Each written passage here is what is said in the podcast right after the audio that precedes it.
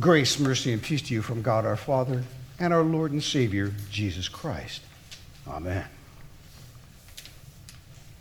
As we approach Thanksgiving 2022, I'd like you to consider just why we are great are thankful.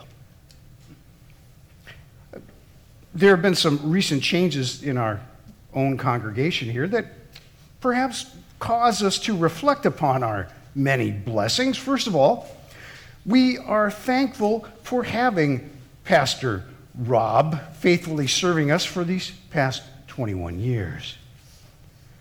We are also thankful for the recent congregational vote for calling potentially a new pastor, Pastor Kreitzer, who hopefully may well write the next chapter of Peace Lutheran's history. In the meantime, we are also blessed to have a homegrown pastor from our own deacon ranks, Pastor Mike. And he's here to step into that gap as Pastor Rob moves out and moves on.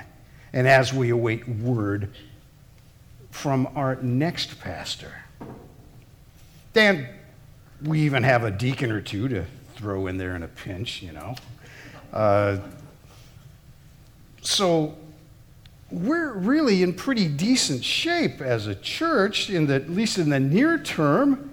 We'll be able to maintain some continuity in worship and ministry.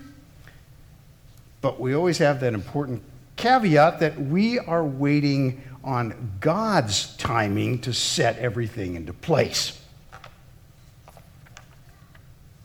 But then there are other things, things that maybe we aren't too thankful about. When you look at the world today, what do you see?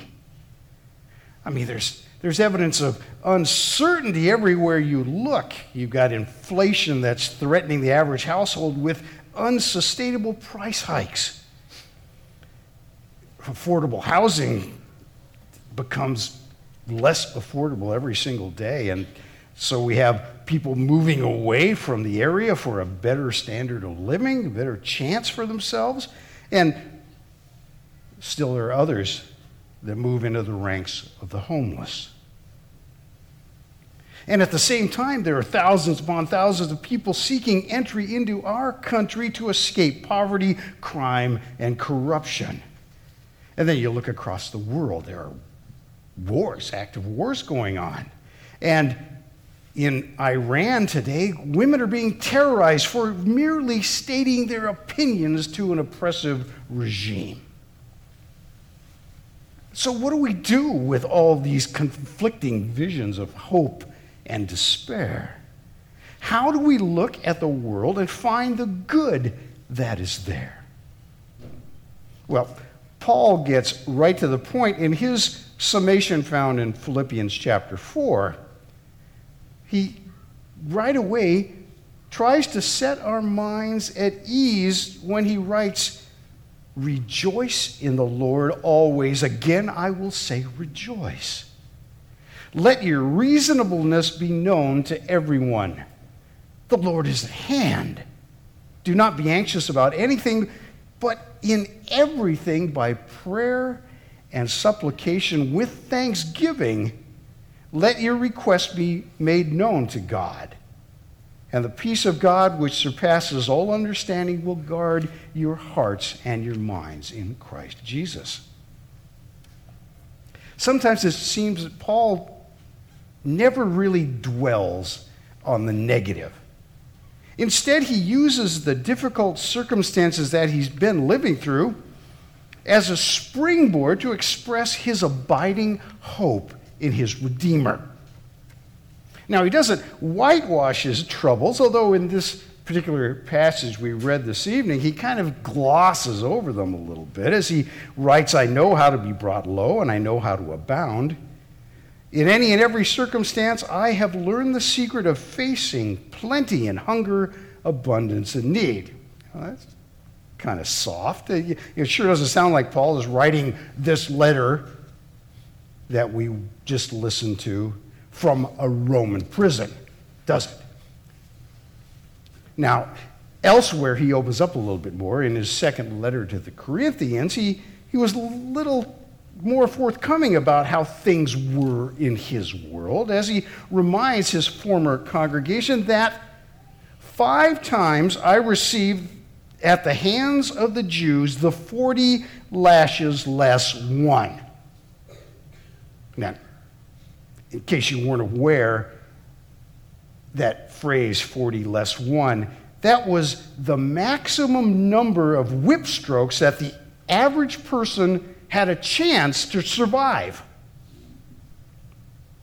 And it doesn't get any better as he continues. Three times I was beaten with rods. Once I was stoned. Three times I was shipwrecked. A night and a day I was adrift at sea. On frequent journeys and danger from rivers, danger from robbers, danger from my own people, danger from the Gentiles danger in the city, danger in the wilderness, danger at sea, danger from false brothers, in toil and hardship through many a sleepless night, in hunger and in thirst, often without food, in cold and exposure. And apart from the other things, there is the daily pressure on me of my anxiety for all the churches. So that's Paul's world, and that's the everything that he mentions when he gives that emphatic charge in everything by prayer and supplication with thanksgiving, let your requests be known to God. See, Paul took all the difficult things in his life, laid them before his Lord, and then gave thanks for the grace and provision God had in store for all of his saints. And what did Paul do in the face of all this turmoil with his life constantly in danger and his people struggling under Roman and Jewish oppression? Well, for one thing, he used his captivity as an opportunity to teach and convert his Roman jailers.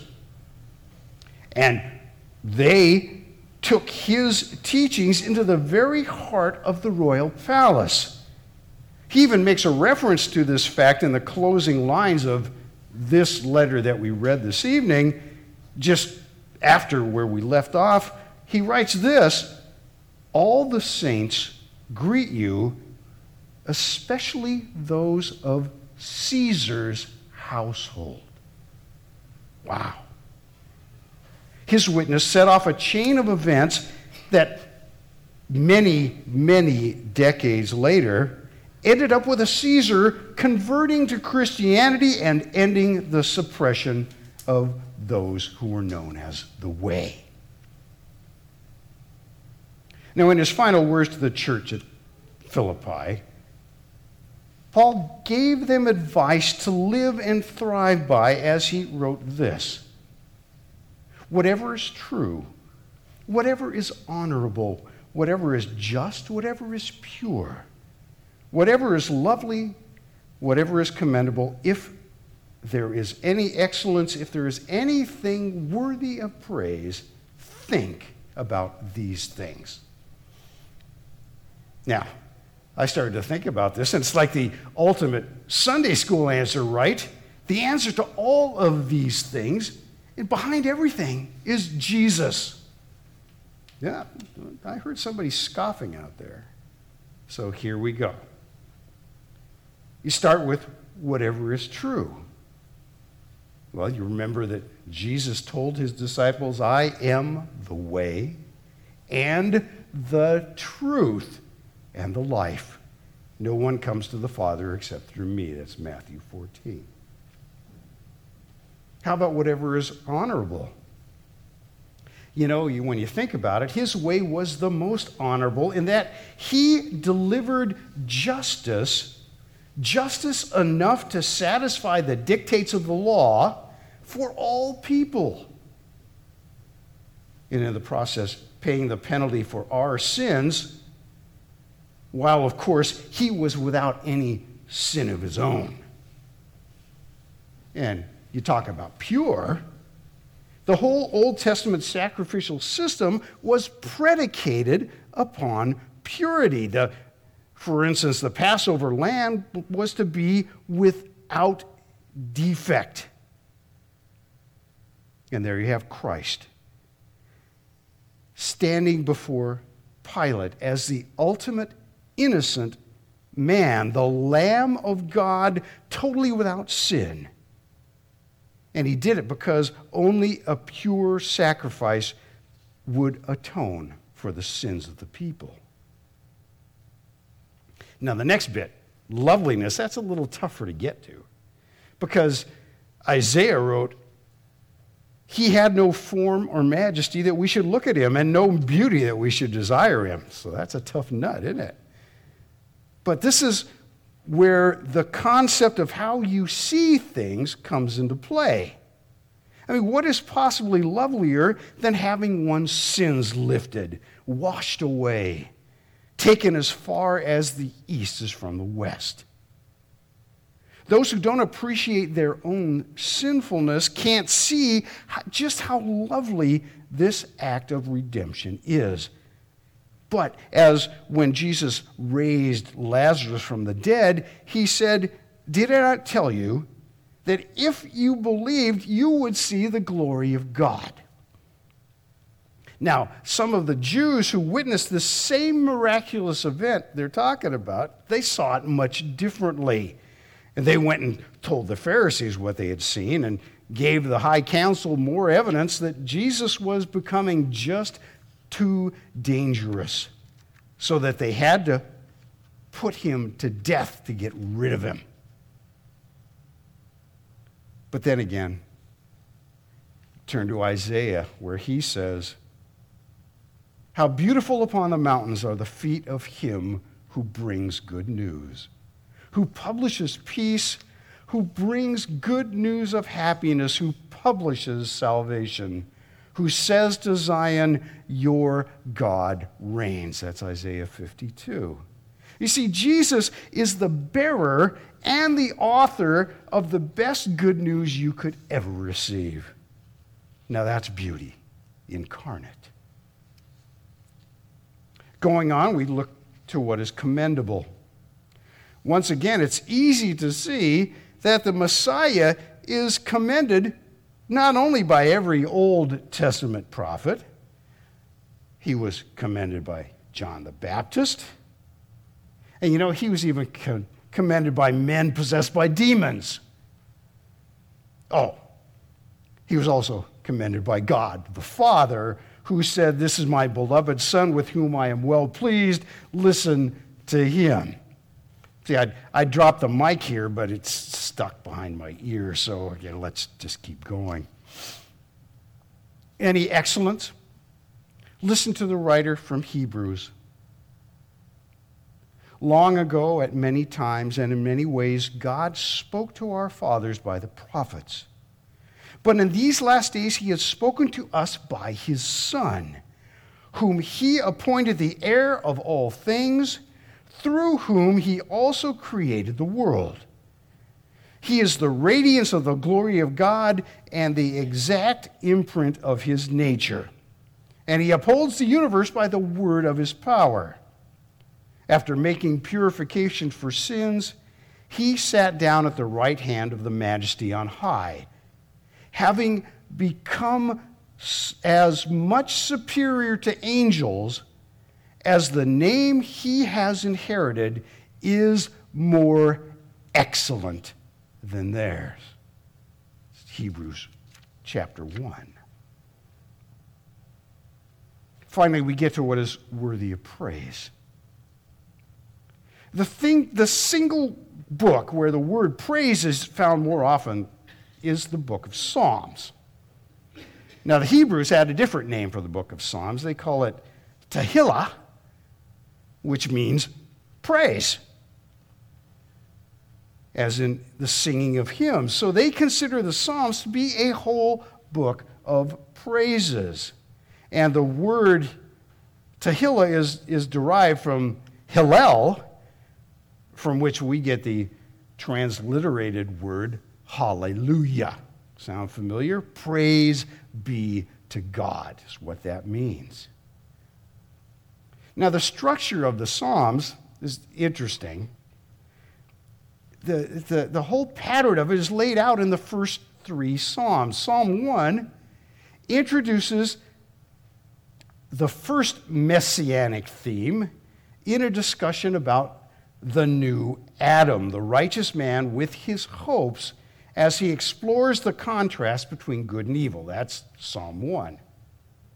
And Psalm 2 brings in the anointed one, the Messiah, as it depicts the Trinity holding a discussion about the one who will be on the throne as this contrast we saw between good and evil blooms into full blown conflict.